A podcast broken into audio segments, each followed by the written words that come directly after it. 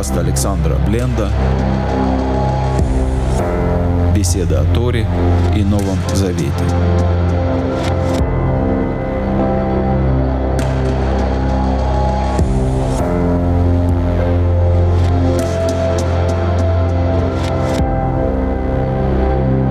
Шалом. Мы начинаем. Тема у нас сегодня, не сказать, чтобы простая. Мы будем говорить о том, какие представления существуют в еврейской традиции о душе, о ветхом человеке, о новом человеке, о Святом Духе и о том, как это все увязать с Писанием и с Новым Заветом. В еврейской традиции есть пять слов для обозначения души. Слово «нефеш» — первый уровень — это «нефеш», это слово упоминается в, в книге Второзакония, 12 глава, 23 стих, где говорится, что кровь есть и душа. Второе слово «руах» или «дух». Третье слово «нешама», которое означает то, что дышит. Третье слово «хая» — это то, что живет или жизнь. И пятое слово, последнее слово «ехида», что означает «единственное». Ну, о слове «дух» мы знаем, что часто упоминается в Писании. Это, например, Коэлет 3.21. Слово «нешама», то, что имеет дыхание, тоже очень много раз упоминается в Писании. Например, Псалом 150 стих 6. «Все, в чем есть дыхание, славит Господа». Аллилуйя. Четвертое слово «живая», «живая душа», оно встречается в Писании дважды. 143 Псалом, и последнее слово, о котором мы говорим, это слово «ехида», единственное. Встречается, например, в 22 псалме, 21 стихе. Что такое эти пять понятий? Мы их будем объединять, наверное, в одно дизайне, да? Точно так же, как и в иврите, они объединяются в слово «нешама». Общее название для всех этих терминов — слово «нешама». Для того, чтобы понять, что это за пять таких вот разных понятий, нужно начать с того, что каждый человек, все живое, имеет определенные желания. И что такое желание? Это желание, это ощущение недостатка, недостатка чего-то. Например, когда человек хочет кушать, понятно, что ему не хватает еды. И в зависимости от того, что человек хочет, для того он как бы освобождает в себе место. Все эти пять уровней — это определенные сосуды, как сравнить можно с кубками, любыми другими сосудами, которые предназначены для наполнения э, божественным светом. Каждое наше желание — это тот же сосуд. Какое-то пустое место, которое мы хотим наполнить. Можно сказать, что наш пустой желудок — это есть наш голод. И поэтому каждое, у каждого человека есть все пять сосудов, которые мы здесь видим. Самый первый уровень — нефиш. Это, собственно, забота о поддержании жизни. Это забота о том, чтобы мы имели что покушать, что попить, все физические заботы тела. В этой ситуации, на этом уровне, в этом сосуде еще совсем не раскрыто присутствие Создателя. Это только забота о себе. Забота о теле, тело, забота тела о том, чтобы выжить. Дыхание, еда, питье. Самый первоначальный, естественно, разумеется, он есть у всех, потому что все живое хочет продолжать жить. Второй уровень — это уровень руах. Уровень, который позволяет человеку подняться немного над плотскими, над абсолютно плотскими нуждами. Собственно, это то, что может объединять людей в сообщество. На начальном уровне это какая-то начальная общая эстетика. Желание быть приятным другим людям, строить контакт э, с другими людьми. Третий уровень — начама. Здесь уже так называемое душевное желание — очень много из того, что мы как верующие делаем, это дела душевные. Например, э, мы хотим не только быть самыми хорошими, приятно, приятно одетыми и приятно пахнущими, но и хотим, чтобы хотим сделать добро другому человеку. Например, э, накормить нищего, почтить больного и так далее. И это на чисто душевном уровне. Это не только наше желание отдавать, это наше желание получать. Мы реально можем получать удовольствие от того, что кормим нищего, или от того, что мы очищаем больного. То есть мы все равно не, не только выливаем из нашего сосуда, но и наполняем наш сосуд, который называется нашама. Четвертый уровень, уровень хая или жизнь. И что происходит на этом уровне? На этом уровне мы задумываемся о том, можно сказать, о вечном. А как нам э, не только жить хорошо здесь, но и, можно сказать, это этот уровень, где ученик спрашивает Иешуа, что мне делать, чтобы наследовать жизнь вечную.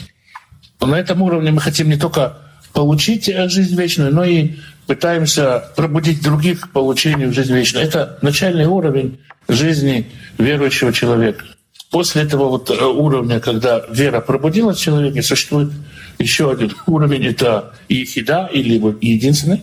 Очень важно, что этот, вот это слово ехида, хотя оно, можно сказать, лишь окольно встречается в Танахе, тем не менее мы видим, что в греческих переводах это слово переводится как «многено», очень близко связано с э, понятием «единородный», который относится к э, сыну, Мессии Ишуа. То есть уровень э, Ехида — это, можно сказать, та жизнь с Богом, которая обретается через Мессию. Мы знаем, что мы вообще ничего не можем. Есть всемогущий — это Бог, и Он питает абсолютно все живое. Ничего нету, кроме него. И все живое только получает от него. Бог вообще ничего ни от кого не получает. На самом низком уровне, есть уровень нефиш, наше тело, оно ничего никому не дает. Только получает. И в духовной, в духовном плане, в еврейской традиции существует такая шкала близости к Богу. Чем больше желания отдавать, тем ближе к Богу. Потому что Бог — это сплошное отдавание. И, соответственно, чем больше желания получать, также человек удаляется от Бога. Если я только для себя, то для чего я? Это, когда мы говорим в разных пониманиях, приближает к Богу, отдаляет к Богу от Бога и так далее. Это желание, насколько мы направлены на себя или вовне. Конечно, возникает, возникает такой вопрос, мы же не можем только давать. У нас же на самом деле ничего нет. Писание говорит, что ты можешь дать Богу. И здесь возникает такое равновесие. Мы получаем для того, чтобы берем для того, чтобы отдавать. Можно кушать и пить для того, чтобы служить Богу. Можно выращивать урожай для того, чтобы служить им Богу. Можно учить Писание, учить благую весть для того, чтобы идти и обучать других. Которое, в общем-то, и библейское понимание. Задача человека достигнуть такой полноты внутри, то есть получить в себя абсолютную полноту духа, чтобы только служить Всевышнему. Обычно приводится такой пример получения и отдачи. Когда человек приходит э, кому-то в гости, хозяин хочет его накормить. Собственно, мы знаем, если я пришел кому-то в гости, я знаю, что хозяину приятно меня накормить. Он тоже получает что-то от этого, получает какое-то удовольствие. И я могу поесть, даже, может быть, если я не голоден, я могу поесть для того, чтобы доставить ему удовольствие. С другой стороны, я могу сказать, эй, а что у тебя, разве у тебя, может, еще что-то там в холодильнике осталось? Может, еще тортик какой-нибудь? И человеку уже не так приятно меня угощать. И он мне говорит, Алекс, у тебя много же друзей, может, в следующий раз еще куда-то пойдешь? Надо находить равновесие. Это наше наше положение в служении Всевышнему, я мог помолиться и сказать, э, Бог и Отец, ты знаешь, как я хочу приехать в Германию, дай мне, пожалуйста, хороший частный самолет. Я хорошие семинары подготовлю. Я тебе очень хорошо послужу. Можно так помолиться, конечно. Но это не будет равновесия. И очень часто как бы, в служении мы должны замечать, не просим ли мы для себя личные самолеты. В служении в отношениях с Богом, в отношениях с людьми направление должно быть все-таки на то, чтобы отдать, на то, чтобы послужить, а не на то, чтобы заработать. И есть и, и проблема с проповедованием, когда церковь проповедует не служение Всевышнему, а именно спасение. Можно сказать человеку, а зачем тебе вообще ходить, например, посещать больных? Это на твоем спасении не отражается. И на его спасении не отражается. И мы будем говорить только о награде, которую мы получим в том мире. И это тоже удаляет нас от Всевышнего.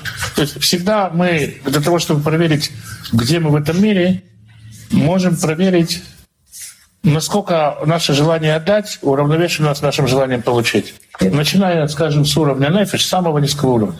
Мы можем сказать, я хочу сегодня покушать, чтобы хорошо послужить Всевышнему. Или можно сказать, я хочу просто пойти в хороший ресторан и оттянуться. То есть даже в уровне нефиш мы можем проявить любовь ко Всевышнему, едим для того, чтобы служить Ему. Это мы можем, только каждый человек может сказать сам о себе. Есть такая хасидская байка, хасидская история. Мы говорили о том, что были такие хасидские учителя, они учили совсем простых людей, извозчиков, грузчиков и так далее. И вот был такой человек в городе Вормс, здесь, в Германии. Был, был такой рэб. Он с утра до вечера изучал Тору и посвящал себя служению бедным. В общем, мнил себя человеком достаточно правильным. И однажды он спросил Всевышнего, если кто-то здесь, в нашем городе, кто получит долю в будущем мире больше, чем я. И ему сказали, да, есть такой Пинхус, и он получит больше тебя, он живет там-то и там-то. Тут человек говорит, а, я вообще не знаю, кто это такой, как это так, мимо меня прошло такое. Обязательно пойду посетить этого Пинхуса. И он пошел к этому Пинхусу, пришел какой-то полуразвалившийся дом, Ходит, открывает ему человек ну, невероятных размеров, по сравнению с которым я очень стройный. И этот человек открывает ему с, с куриной ножкой в руках и во время разговора все равно продолжает есть. И говорит, вот он спрашивает, кто ты, как ты живешь, пытается узнать, может, это учение какое-то. И тот говорит, что ты пристал ко мне с вопросом? Идишь, кушай, человек. А вот ну, ты же все время кушаешь. Почему? И Пинкус отвечает, знаешь, я когда был маленький, я увидел погром. Когда были крестовые походы, они проходили через Германию. И эти, эти крестоносцы поймали какого-то еврея и сожгли его. Этот худой еврей, он сгорел, он хотел им что-то сказать, но он не успел. И я решил, я так отъемся, что если они меня придут сжечь, я им наговорю всего, я буду гореть громко и долго. И э, через какое-то время так и случилось с этим человеком. Почему я это говорю? Потому что мы иногда смотрим и думаем как-то о людях, а проверять-то надо, в общем-то, вот в этом отношении самих себя. Вот эта шкала, что мы отдаем, что получаем, только сам человек знает в своем сердце. И на каждом уровне мы можем в любом из этих пяти сосудов может быть желание служить Всевышнему. И чем ближе приближается нефеш ко Всевышнему, тем больше света с самого высокого уровня, с уровня Ехида, тем больше света от Сына раскрывается в нефеш. Чем больше Бога, тем больше и Ехиды. И все сосуды могут исчезнуть и раствориться, и замениться одним только пятым сосудом. Как говорит Павел, уже не я живу, живет во мне Христос. Здесь, на этом пути от Нефеша к Ехиде у каждого человека есть, э, согласно еврейской традиции, два спутника. Доброе начало и злое начало. Это Ецератов, доброе начало, и Ецерара. Ну, соответственно, со своими именами они тянут человека, каждый в свою сторону. Ецерара, про это сказано, начало сердца человека испорчено с юности его. С самого начала человек пробует какие-то земные удовольствия. Что мы вообще, мы же вообще в жизни своей большей части хотим то, что мы уже пробовали. Если человек не пробовал какого-то фрукта, просто так спросить его, хочешь такой фрукт, он не может сказать, хочешь его или нет. Когда мы попробовали что-то, у нас есть воспоминания об этом. Яцерара — это наше воспоминание о первородном грехе. Весь набор запомненных нами вкусов греха, когда мы получали удовольствие от чего-то, что является нарушением Писания, или просто от своей самостоятельности, от непослушности Богу. Когда этот Ецер, он постоянно напоминает человеку, вспомни, ты можешь быть э, самостоятельным и независимым. Можешь быть как Бог, знающий добро и зло. Туда всегда или очень часто хочется вернуться. По крайней мере, этот Ецер, он туда постоянно тянет. Ну хорошо, грех-то мы пробовали.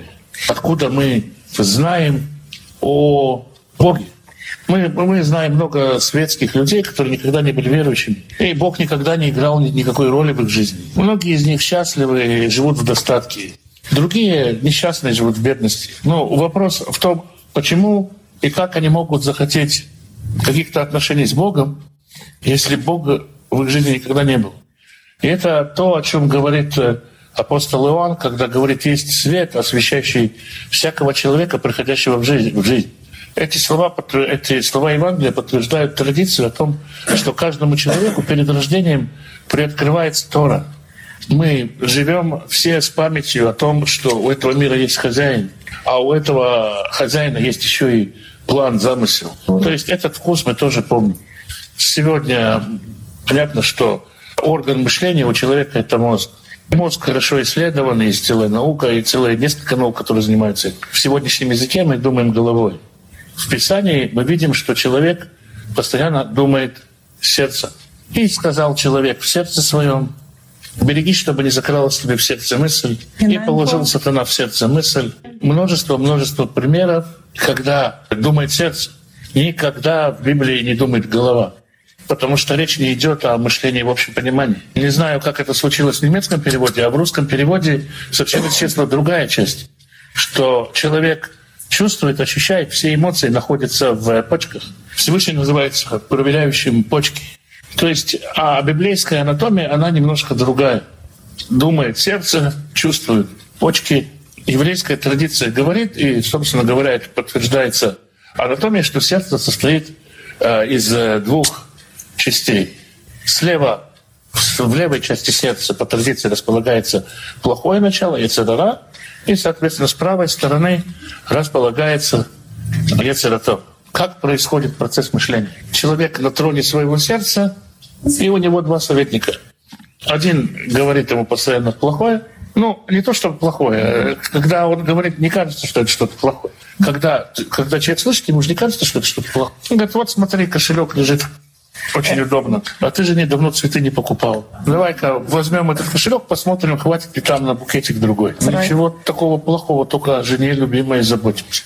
И множество таких добрых э, и недобрых советов. Правый, соответственно, старается перекричать левого. И в каждую секунду человек выбирает. Это проблема грешного человека. В этом мире смешано плохое и хорошее мы никогда, не всегда можем различить одно от другого.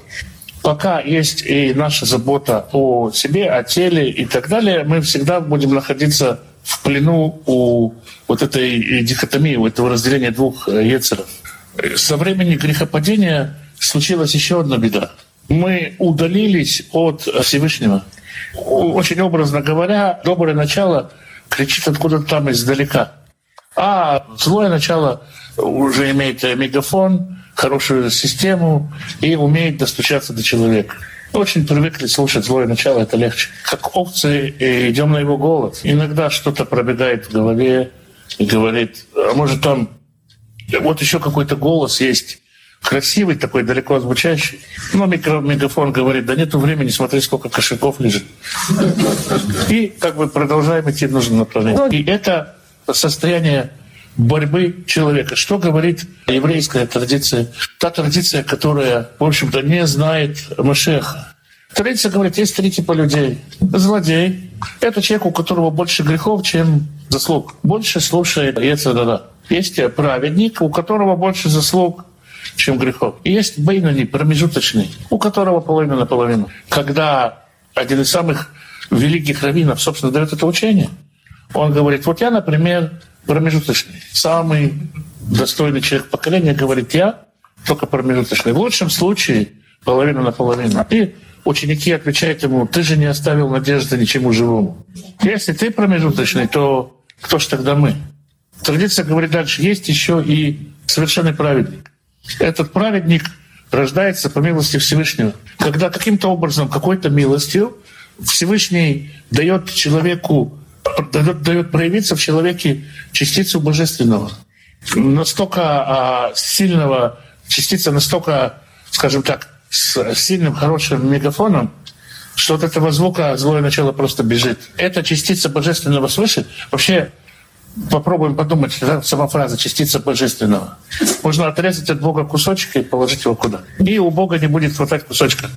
А чем больше праведников, тем меньше кусочков не будет хватать у Бога. Разумеется, это образ и частичка Бога, это божественное излучение, просто раскрытие Бога внутри человека. И это раскрытие, оно называется в еврейской традиции сын. Сын — это тот, кто в душе которого по милости живет Сын Божий, праведник, тот, у которого живет, у которого живет Сын Божий. И у него исчезает это злое начало, он теряет над ним власть. И все четыре нижних уровня оккупируются, захватываются уровнем ехида. И божественное присутствие наполняет своего сердца. То есть происходит преображение человека. Как это соотносится с Новым Заветом, я думаю, уже потихонечку становится понятно. Сын, как говорит Павел в послании к Галатам, дар сына — это взывать Авва Отче. все желание сына — это отец. Сын ничего другого не хочет. Все дело сына — это творить волю отца. Если мы вспомним, была такая история, Иешуа заговорил с самаритянкой у колодца. Что там случилось, да? Этот колодец находится на половине пути Иешуа. Представьте себе, это время в Израиле, дорога в долине из Иерусалима в Шхем.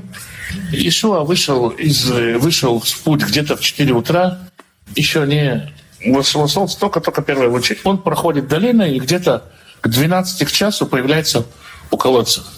Он еще не завтракал, он голодный, э, он э, хочет пить, у него жажда. Температура плюсовая, примерно 37, 38, 40 градусов в сезон. И человек прошел пешком большое расстояние. И даже Евангелие говорит, Ишуа устал. Ишуа устал и сел у колодца. Даже то, что он сел у колодца, говорит о том, что он очень устал, потому что мужчина очень редко, когда садился у колодца, это женское царство. Это немножко, если отвлечься, воду в еврейской традиции носят женщины. И в самарийской тоже. Разумеется, нормальные женщины, они утром приносили воду. Это не так трудно. Надо взять э, два 18-литровых кувшина, и каждый из них весит сам по себе 3 килограмма.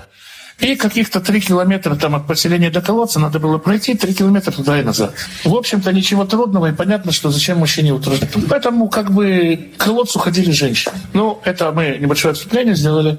Ишуа устал и сел у колодца. Ученики ушли. Куда ушли? За едой потому что не завтракали, потому что э, хочется кушать. Они пошли, собственно, в ту деревню, откуда самарянка вышла, потому что там идти дальше некуда. Они купили там, вероятно, какую-то еду, пока еще говорил с самарянкой. Они же, в общем-то, ученики, они им не по чину, не по чести сесть покушать и потом понести остатки учителю. Надо было сначала учителя накормить. И ученики, которые прошли столько же, сколько Ишуа, плюс еще 6 километров туда-сюда, они, может быть, и даже очень голодные пришли, чтобы наконец-то с учителем покушать. А учитель тем временем поговорил с самарянкой. Говорит, ребят, вы знаете, я вообще не голодный. Потому что я тут как-то, вот пища моя, это творить э, дела отца моего. И вот если посмотреть, прикинуть, кто бы из нас в такой ситуации тоже оказался не голодным. Причем, если мы помним, самарянка воды ему так и не налила, слово за слово, а его так никто и не напоил. И он остался с жаждой и голодом, которые были уторены служением. И это тот уровень праведности, о котором, как бы, который мы можем видеть в сыне. Казалось бы, он может. Каждый человек, ну, покушать ты должен. Но у Ишуа получается по-другому. Он нам говорит, что вы можете и больше сотворить. Мы, в принципе, призваны к служению к такому же уровню приближения к Богу, когда в нас тоже должна пребывать полнота божества. Но у нас есть такой помощник, как Сын Божий в нас, которого мы вроде бы пытаемся в себе поселить. У нас есть и Дух Святой, который говорит нам э, все, все меньше хотеть для себя и все больше хотеть для, для Бога. В еврейском понимании, что такое Руаха Кодыш? Что значит Руаха Кодыш? Руах, Руаха Кодыш, собственно, состоит из двух, что Руах или ветер или дух, и Акодыш, что значит отделенный, отделяющийся. Святой — это тот, что отделяет себя от мирского для Бога. Как гелий надувает шарик, так Дух Святой надувает, раздувает нас, делает нас способными преодолеть э, гравитацию греха. Дух Святой — это то, что оживляет наш Ецертов, то, что дает ему жизнь, это его воздух. Он дух святости, дух, который ветер, который, раздувая наши паруса, ведет нас к святости. И это дает нам возможность как бы, приближаться к, к Богу все больше и больше, и, соответственно, удаляться дальше от э, Ецедара. Когда мы смотрим, ну, я не скажу мы, я скажу я, я пока смотрю на себя, и состояние дел не очень хорошее. Я очень много забочусь о себе и очень мало о Всевышнем. И, как бы, ну, естественно, не у меня первая такая беда. Мы знаем об очень известных э, учителях и раввинов. Мы говорим о еврейской традиции, поэтому попробуем оставаться в ее рамках. Есть история, есть такой раввин, его звали Раби Акива. Один из, так скажем, трех-четырех самых авторитетных раввинов всех времен. И однажды сатана решил его искусить. Раби Акива был на берегу небольшой реки, через которую шел паром. И на той стороне реки появился сатана в виде, ну, очень сказочно красивой девушки. Раби Акива схватился за канат, по которому шел паром, и стал быстро перебирать руками так, что стер руки в кровь. Так захотел дорваться до этой девушки. Посмотрев на это, сатана сказал, если бы на небесах так не восхищались, ах, уже этот Раби Акива, этот Раби Акива, я бы и копейки за его учение не дал. Это судьба каждого человека, никто не святой. И какой совет дает традиция? Традиция дает совет погружаться, убегать в изучение Писания. Если тебя атакует этот злодей, убегай в дом учения. Погружайся в Тору, в изучение Торы. И в этом тоже есть определенная параллель с Новым Заветом. Если мы говорим о том, что Тора — это Слово Бога, а Ишуа — это воплощенное Слово. И как происходит это убегание, как, как нам все-таки, как мы можем поселить в себя Мессию, поселить в себе Сына, поселить в себе Слово Божье. И мы знаем, что Новый Завет, э, в частности Павел, много говорят про ветхого человека, про нового человека, про, про первого Адама плотского и про духовного Адама. И здесь мы тоже можем заметить, как живет плотской Адам. Он живет так, как чтобы остаться побогаче, получить побольше удовольствий, больше преуспеть в этом мире. Его, сказать, вектор, все движение, вся сила направлена запихнуть в себя как можно больше. Больше получить, меньше отдать. Хорошо бы работать поменьше, а зарплату побольше. И лучше, чтобы эту зарплату два раза в месяц еще платили. Это, в общем-то, общий принцип для земного человека. Но есть слова. И погружаясь э, в слово, мы можем увидеть, что есть Бог, и Он тоже чего-то от нас хочет. А чего хочет от нас Бог? Ну, мы можем сказать, есть определенная система заповедей, но воля Божья по отношению к нам, она заповеди и не только заповеди. Есть божественный план. Этот план он не только в отношении Алекса или Хайма или кого-то еще, он в отношении всей Вселенной. И можно сопоставить себя со всей Вселенной, со всем, со всем миром. Если мы посмотрим трезво, куда лучше вкладывать свою силу, энергию, средства, это проблема вечная, она была, мы знаем, у первых христиан. Люди имели свои какие-то бизнесы, кто торговал, кто продавал. И Павел сталкивается с тем, что, видимо, в Галатской церкви, во многих церквях есть эта проблема. Павел говорит, Бог не бывает поругаем. Если ты хочешь жить вечно, жить в вечном, пожать в вечном, сей в вечном. И это, разумеется, совершенно точно не только и не столько о каком-то финансовом служении, сколько о каждом, каждом шаге нашей жизни. Для того, чтобы повернуться в другую сторону от ветхого человека, начать вскармливать и взращивать человека нового, нужно загореться, воодушевиться этим самым божественным планом по преображению, по, по изменению мира. Сделать Бога своим работодателем. И тогда все вечное мы начнем пожинать вечное. Если мы говорим о жизни обычного еврея, он начинает свой день, только открыв глаза. Первое, что он делает, он произносит молитву. Перед тем, как он э, идет спать, он тоже заканчивает с молитвой. Это попытка постоянно находиться в контакте со Всевышним. Начинать день с того, что говорить Всевышнему, я благодарю тебя за то, что ты меня оживил от сна, и я снова готов тебе служить, и заканчивать тем, что э, заканчивать день, знаете, как бы какой молитвой еврей заканчивает, каждый еврей заканчивает день. Это очень интересно отметить. Каждый еврей заканчивает молитвой, которая звучит так. Владыка мира, вот я прощаю всякого человека, который согрешил против меня. Вольно или невольно. О том, что я знаю, и о том, что я не знаю. Дальше перечисляются все виды того, как, э, каким образом, косвенно или прямо, и так далее, человек мог согрешить после него. И заканчивается этот отрывок фразой «И пусть не будет наказан из-за меня ни один человек». Очень интересно, я это увидел у очень многих. Мне сначала об этом рассказала моя жена, мы после того, как поженились, стали говорить об этой молитве. Там есть два варианта понимания. Первый — пусть из-за меня не будет наказан никто, а второй — пусть благодаря мне никто не будет наказан. То есть повесь все на меня и не наказывай никого другого. И моя жена сказала, ну я-то имела в виду второй вариант, это же самое логичное, правда? Ну, как бы я должна же брать все на себя, иначе как кому-то что-то проститься. И спустя много лет я разговаривал с дочкой, и мы говорили с ней об этой молитве. Ей было 4 года. Она говорит, папа, ты не понимаешь, это именно так и должно быть. У тебя просто плохой иврит, на самом деле так и написано. Благодаря мне никого не наказывай. Другого понимания нет. И сколько я говорил, если я говорил с неучеными людьми, а вот с именно простыми евреями, у всех именно такое понимание. Для меня это показатель, насколько народ действительно близок к сыну духовно. Если даже их ошибки настолько глубоко духовны. И вот это вот желание принять на себя грехи всего мира, разве это, ну, это, конечно, дерзкое желание, и не на самом деле это совершенно неправильно, но разве нет в этом такого горячего желания поучаствовать в божественном плане, так помочь любимому Богу? И я думаю, что вот это познание Сына, оно очень близко еврейскому народу. И как намерение это может быть примером э, для нас, верующих в Иешуа. Разумеется, мы не понесем на себе чужие грехи. Разумеется, Иешуа умер за наши грехи, и не надо еще кому-то умирать за них. Но до такой степени преданности, до такой степени глубокого участия в э, том, что Творец делает, такой себе участие в его плане, вот этому стоит, э, стоит э, поучиться у народа Израиля.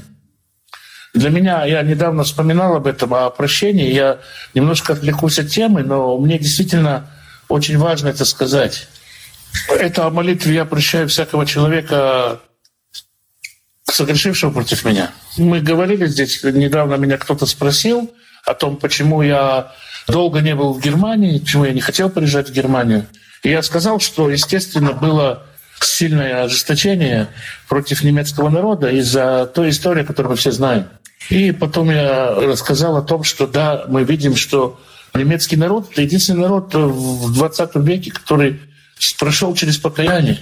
И вот в один из дней уже здесь, в Германии, я читал эту молитву перед сном.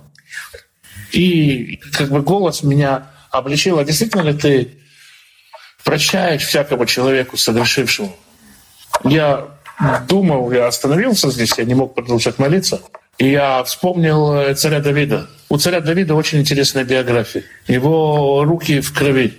Он убил очень много людей, он воевал очень много войн. Мы знаем все очень неприятную историю с э, замужней женщиной, и которого мужа, которого он убил потом. После. Де А Всевышний говорит о Давиде, вот человек по сердцу моему. Мы знаем, что царя Давида в наше время выгнали бы из любой самой либеральной церкви. То он прелюбодей, то он все, да, его бы близко не подпустили. А, Дави, а Бог говорит про Давида, это человек по моему сердцу.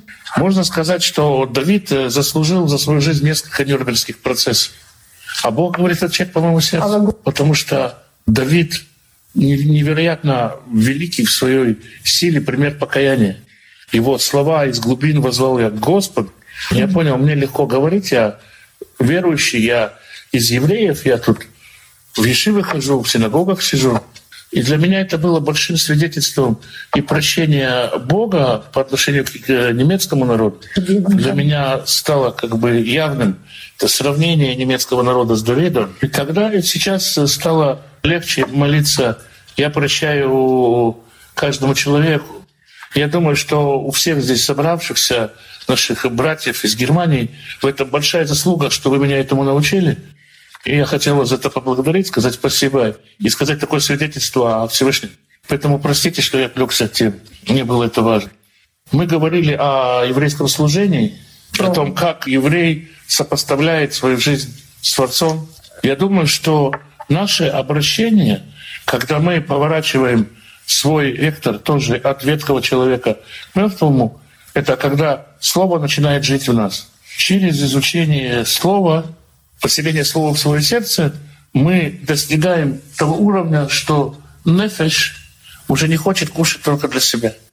Действительно, Творец э, сотворил для нас прекрасный мир, в котором не хват... нет недостатка ни в каком пропитании. И любой человек, который приходит в гости, мы говорили, что хозяину приятно его накормить. Точно так же и Господу нашему приятно, когда Он может нас накормить, когда мы благодарим Его за эти плоды. То, что мы можем Ему отдать, это самих себя. И таким образом Сын начинает проявляться в нефиш. То же самое с уровнем руах. Можно выйти на улицу и сказать, я же все-таки солидный человек, я должен солидно выглядеть. Или я молодой, красивый, может, с кем-нибудь познакомлюсь. Или просто я причешусь, надушусь, чтобы во мне плохо не подумали. Можно очень много всяких идей, связанных с самим собой. Можно сказать, во мне живет Бог, я его свидетель, я иду давать его свидетельство, я хочу хорошо выглядеть. То же самое с уровнем нашама. Я могу сказать, ну, не хочу, чтобы мне плохо думали, а у меня двоюродный брат в больнице, все родственники уже сходили, а я еще не сходил. Может, чтобы мне подумать плохо. Мой начальник попал в больницу, если я к нему не пойду, а как я потом повышение зарплаты попрошу? Есть очень много способов как бы придумать себе человеческие причины ходить в больницу. На самом деле это звучит смешно, но если мы проверим себя, очень часто мы делаем вот такие вот добрые дела не ради добрых дел, а ради самих себя. Действительно, мы приходим посетить больного, потому что неудобно не прийти, или даем деньги нищему, потому что неудобно не дать. Мало в этом, не всегда в этом есть свидетельство Божьего. Часто делаем для себя. Это только каждый сам про себя знает. И важно честным с собой быть, честно про себя говорить. То же самое слово «хая». Вот здесь, казалось бы, все должно быть хорошо. Я пастор, я хочу, чтобы люди приближались к Богу. И я часто это слышу. Я спас столько людей, столько людей через меня покаялось. Очень греет. Один другой говорит, а что ты мне завидуешь? Заведи себе овец и тоже стриги их. Что ты у тебя на велосипеде ездишь? Что, пастор на автомобиле не собрала, что ли? Таких примеров тоже очень много. Когда мы говорим проповеди, когда мы едем куда-то служить, тоже не всегда, совсем не всегда получается служить для Всевышнего. Чем выше уровень, тем больше возможность для самообмана. Когда я живу и ем сам для себя, и пью для сам для себя, я ничего о себе не мыслю. Какой Бог? Я вот, мне бы покушать да выпить. Когда я прихожу в церковь, в общину, вот тут начинается уловление, прелесть, когда я действительно могу помнить ситуацию, когда я думал, что служил Богу, а на деле служил самому себе. И Ишуа предупреждает об этом. Ишуа говорит, потом будут люди, которые скажут, разве не твоим именем мы изгоняли? У нас же все работало. Мы твоим именем изгоняли. А Ишуа говорит, я никогда вас не знал. Вы что-то там для себя делали. И самое интересное, что вот эти вот они, которые придут и скажут, а он им ответит, это мы так думаем, что это они. Может, это мы. Это только мы можем знать. И мы тоже можем себя легко обмануть. И еврейская традиция говорит, Всевышний, Всевышний относится к праведникам строго, наказывая их за отступление на волосок. Чем выше мы поднимаемся по этой цепочке, тем строже к нам Всевышний. И суд начинается с Дома Божьего. Когда-то Израиль считал, что народ избранный на служение, а служить-то вовсе не обязательно, думали. Избранный на служение — но это не значит, что обязаны служить. Понимали так. Будем просто избранным народом. Не избранным на служение, а просто избранным. Мы избранный народ. Кто тут избранный? Конечно, мы. А на что? Не важно. И пришел суд на Израиль. Нету народа ближе ко Всевышнему, чем Израиль, так Всевышний свидетельствует. А послание к евреям говорит, Бог кого любит, того и бьет, и всякого, кого принимает, наказывает. Если мы посмотрим от самого начала еврейскую историю, наказание, а не постоянное наказание. Это может возникнуть и в жизни верующего человека до тех пор, пока полностью не раскрывается сын. Пока мы много согрешаем. Но эта дорога и другой никакой нет. Если коротко, это вот э, то представление, еврейская схема анатомии человеческой души, и у нас осталось время. Тут я еще не научился говорить пространно, если поэтому какие-то вопросы, лучше всего по этой теме. Я тут хочу извиниться. Дело в том, что я не знаю, я не всегда уверен, что я говорю понятно, и то, что понятно мне, понятно и вам. Вы, пожалуйста, меня переспрашивайте. Я не хочу быть умным, я хочу быть понятным. Поэтому, если есть какие-то вопросы, я буду очень рад ответить. Я понимаю, что отказываться от мирских удовольствий приносит большую награду. Но если мы вспомним историю про потерю заблудшего сына, то мы помним, что отец там устроил праздник, когда он вернулся, и вообще у евреев есть много места для праздников. Вот это мне было важно подчеркнуть. Если коротко сказать, а, вся еврейская традиция, все еврейские праздники, их можно сказать так. Нас хотели убить, У нас нет, не получилось. Теперь прославим Бога тем, что покушаем. Мы, э, когда мы празднуем и кушаем, и танцуем, и пьем вино, извините, кому это мешает, мы делаем это ради Всевышнего и э, благодаря Всевышнему. Это форма прославления. Это знаете, как раздражает антисемитов? Мы их все время хотим погубить, а они все едят и едят. И мы будем праздновать за нашими столами и прославлять этим Бога нашего. Но мы празднуем для того, празднуем во славу Бога. На зло всем врагам. Было сказано, что Тара — это Божье Слово, а у Иоанна написано, что Слово стало Богом. Для тебя это, или это имелось в виду... Слово как- плотью. Да, Слово стало плоть. Слово стало плотью, да. Оно было Богом, стало плотью. Мгм, Да. Значит, ты это упомянул как противоречие или как параллель? Разумеется, это параллель. То же самое слово, которое... Собственно, что, что говорит Иоанн? Иоанн начинает свой Евангелие словами «в начале». То же самое слово, которое было Тора, стало плотью и обитало среди нас. Тора обитала среди нас. Мы говорили про первого и про последнего Адама, а я читала книгу Рава Соловейчика, где он тоже говорит про первого и последнего Адама. Я знаю про Рава Соловейчика, что он учился м, христианству, скажем так, да, христианскую теологию учил в Берлине, и может, в общем, как это все связано? Первый и последний Адам Рава Соловейчика и из Нового Завета. Ну, Раф Соловейчик э, — это один из самых широко и глубоко образованных раввинов XX века. И, разумеется, он хорошо был знаком с христианскими источниками, он в некоторых своих академических работах ссылается на отцов церкви. И поэтому можно было бы предположить, что вот эта идея первого Адама и второго Адама, она взята у христиан, но, но эта тема развита в э, литературе вообще второго века, еврейских книг второго века. И поэтому можно сказать, я не знаю точно, откуда это взял Соловейчик. Но мы знаем сотни примеров, когда еврейские учителя использовали какие-то христианские примеры, христианские притчи. И наоборот. Не, не всегда была вражда, во-первых, а первые века было сотрудничество. И не надо удивляться, в общем-то, почему бы не взять слова, если это мудрые слова. где зарождается дух э, на небе и земле. дух зарождается, и э, дух человеческий, как, э, как сосуд. Мы говорили здесь пять уровней, да, дух зарождается на земле. Сосуд, как желание человека, они зарождены на земле. А затем, если произошло рождение свыше, то этот же дух перерождается. Можно сказать, человек рождается на земле, чтобы потом эмигрировать на свою небесную родину. Поэтому он рождается и на небе, и на земле. Это не противоречит друг другу. Значит, разговор Ишуа с самаритянкой. Там Ишуа говорит, что наступит время, когда вы, мы будем, вы будете поклоняться Господу в духе и истине. И вот это вот упоминание духа. Как оно связано с этими пятью уровнями? Есть так, ну, как бы здесь, здесь Иоанн, мы говорили, когда говорили про книгу Откровения, что Иоанн думает на иврите. В, иврите есть устойчивое выражение «руах хаймет» — «дух истины». Дух. Хаймет — «дух истины». Или истинный дух.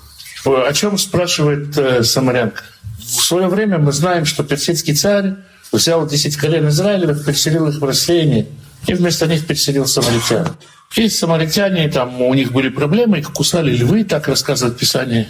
Они пожаловались в Персию, куда вы нас перевезли. Персы прислали одного из израильских священников туда, в Самарию. Он немного научил их заповедям земли Израиля. После этого они стали поклоняться Богу Израиля, но не оставили и своих богов. Они своим богам тоже поклоняли. Когда вернулся Зарубавель и начал строить храм, Самаряне пришли и сказали, мы тоже с вами хотим строить, мы же тоже поклоняемся вашему Богу. И евреи ответили, мы вас не знаем, кто вы такие вообще, идите отсюда, и мы сами тут храм построим. И, соответственно, самаряне обиделись, стали всячески противодействовать строительству храма. Они построили свой храм в Шхеме. И чтобы им не было обидно, они еще и поменяли текст Торы. А у них в Торе написано, что храм должен стоять в Шхеме, и вообще все, что нужно было и не нужно было, они перенесли в Шхем. И таким образом у них была своя Тора, и они говорили, в Шхеме надо поклоняться. Евреи, соответственно, построили храм в Иерусалиме, и на тот момент существует два храма самарийские. И, и самаритянка спрашивает, вот ты же пророк, если ты пророк, ну скажи нам, где же правильный храм-то? где живет Бог. Это когда Бог говорит построить храм, он говорит, вы построите храм, я буду жить. Нет, я буду жить среди них. Они построят не храм, а я буду жить среди них. Среди них, внутри них. И это то, на что указывает ей Иешуа. Иешуа говорит, Бог не живет в храме в Иерусалиме, Бог не живет в храме в Шкеме. Бог живет среди них, внутри них, в сердцах. Не там, не там, а по всему миру там, где есть Руха Эмет, Дух истины. И этот Руха Эмет, совершенный Дух, полнота Божества, раскрывается, естественно, опять же таки в сыне, вот этот уровень Ихида, там, где есть Дух истины, там и живет Бог. Не в каком-то храме. Это не меняет, конечно, необходимости с Божьей помощью восстановить третий храм, но не стоит думать, что Бог бездомный сейчас. Он живет там, где есть Дух. Эм, Может быть, просто чтобы ты помог немножко как бы увязать все вместе. То есть ты говорил о вот этих пяти как бы уровнях души, и потом привел такое как бы понимание злого и доброго начала и употребил термин дихотомии. Э, То есть ну, мы знаем, что в христианстве существует понимание как бы и трихотомии. Очень часто, или оно распространено очень сильно. И существует даже такое обращение, что тело к врачу, э, дух к пастору, а душа к психологу для решения проблем. И вот хорошая э, глубина увязать и как бы вообще понятие в традиции, если бы доп- допущение... Нет, трихотомию не знаю. Объясни, пожалуйста. или- Ну, трихотомия — это дух, душа и тело. То, А, то есть как бы тройная составная. Ага. Дихотомия — это двойная составляющая, то есть злое и доброе начало. А трихотомия — это тройная составляющая. И есть распределение того, что как бы дух должен к пастору, тело к врачу, а если душевное расстройство у человека на психологическом уровне, то надо к психологу эти проблемы решать. Пастор тебе не поможет, и, и как бы врач тоже не обязательно. Ну, как бы под... Я понял, да. что ли, себе. Понял, да. Дело в том, что из еврейской картины э, тело выпадает, потому что как-то евреи ухватили такой момент в Новом Завете, что кровь и плоть Царства Божьего не наследуют. Поэтому как бы вся война, она война не против крови и плоти и не на уровне крови и плоти происходит. Что касается психологов или психиатров, то мы в Торе не читаем такой штуки. И, естественно, раввин, пастор, духовный наставник, если через него действует Бог, то он э, может выполнить все функции э, душепопечительства. В идеале, конечно, верующему человеку нечего делать у психолога. Если хочется хотеть к психологу, может быть, есть смысл с пастором об этом посоветоваться. Ну, что касается психиатрии, то, разумеется, есть там нарушение биохимических процессов в мозгу и так далее. Но э, психиатрия, как бы это ни звучало странно, э, занимается так сказать, плотской частью мозга. Даже если человек берет какие-то таблетки, принимает какие-то препараты, чтобы привести в порядок э, биохимические процессы в мозгу, опять повторим, телесные процессы, все же таки как бы пастор остается попечителем его духовного начала. Пастор есть э, стадо овец. И вот одна овца отбилась от стада, пастор с собакой, с кнутом подходит ее возвращать. А она говорит, ты что, пастор, я к психиатру пошла, к психологу. Тут доктор Волк принимает. Я пойду к нему посоветоваться. И факт, что после этого у овцы никаких проблем не остается. И у пастора с овцой уже нет проблем. Но метод все равно не очень хороший. Э, Ну вот э, предыдущие три дня, сегодня не так эта тема ну, как бы явно звучала, но я вот так услышал, что путь верующего человека вот связан э, со, со страданиями. Этих страданиях, э, собственно, меняется сердце человека, и как-то приближается ко Всевышнему. Я попросил вот эту тему как-то подробнее раскрыть. Что имеется в виду под страх? Что это за страдания и как это происходит? Автоматически это происходит и вообще как-то это сделать более э, ну, Ну, если так, знаете, говорить о страдании, если, если бы человек э, спасался страданиями, можно было бы пойти куда-то сказать, ребята, избейте меня, пожалуйста, желательно ногами, я спастись хочу. Не совсем те страдания, конечно, не любыми страданиями человек спасается. Что происходит, когда мы страдаем? Что, как бы, что в нас, собственно говоря, страдает? Например, э, есть страдания типа «меня не замечают», «меня обидели», «обозвали», или я тут ехал в автобусе на очень неудобном стуле. Я нарочно привожу упрощенный пример. Откуда возникает страдание? Например, меня не заметили, почему я от этого страдаю? Потому что я-то знаю, что я очень важный, очень весомый человек, и это очень обидно, когда мою важность, мою весомость не замечают. Я же умнее всех, почему они меня не выслушают? Это очень обидно. Я человек, которому просто полагается комфорт. Почему меня кто-то вовремя не кормит или саживают на деревянном стуле вместо кожаного. Любая наша обида, любое наше возмущение, оно внутренняя реакция на какую-то ценность, которую мы себе приписываем. Через это страдание, там, где больно, там, где нам душевно больно или духовно больно, там есть какая-то ложная ценность.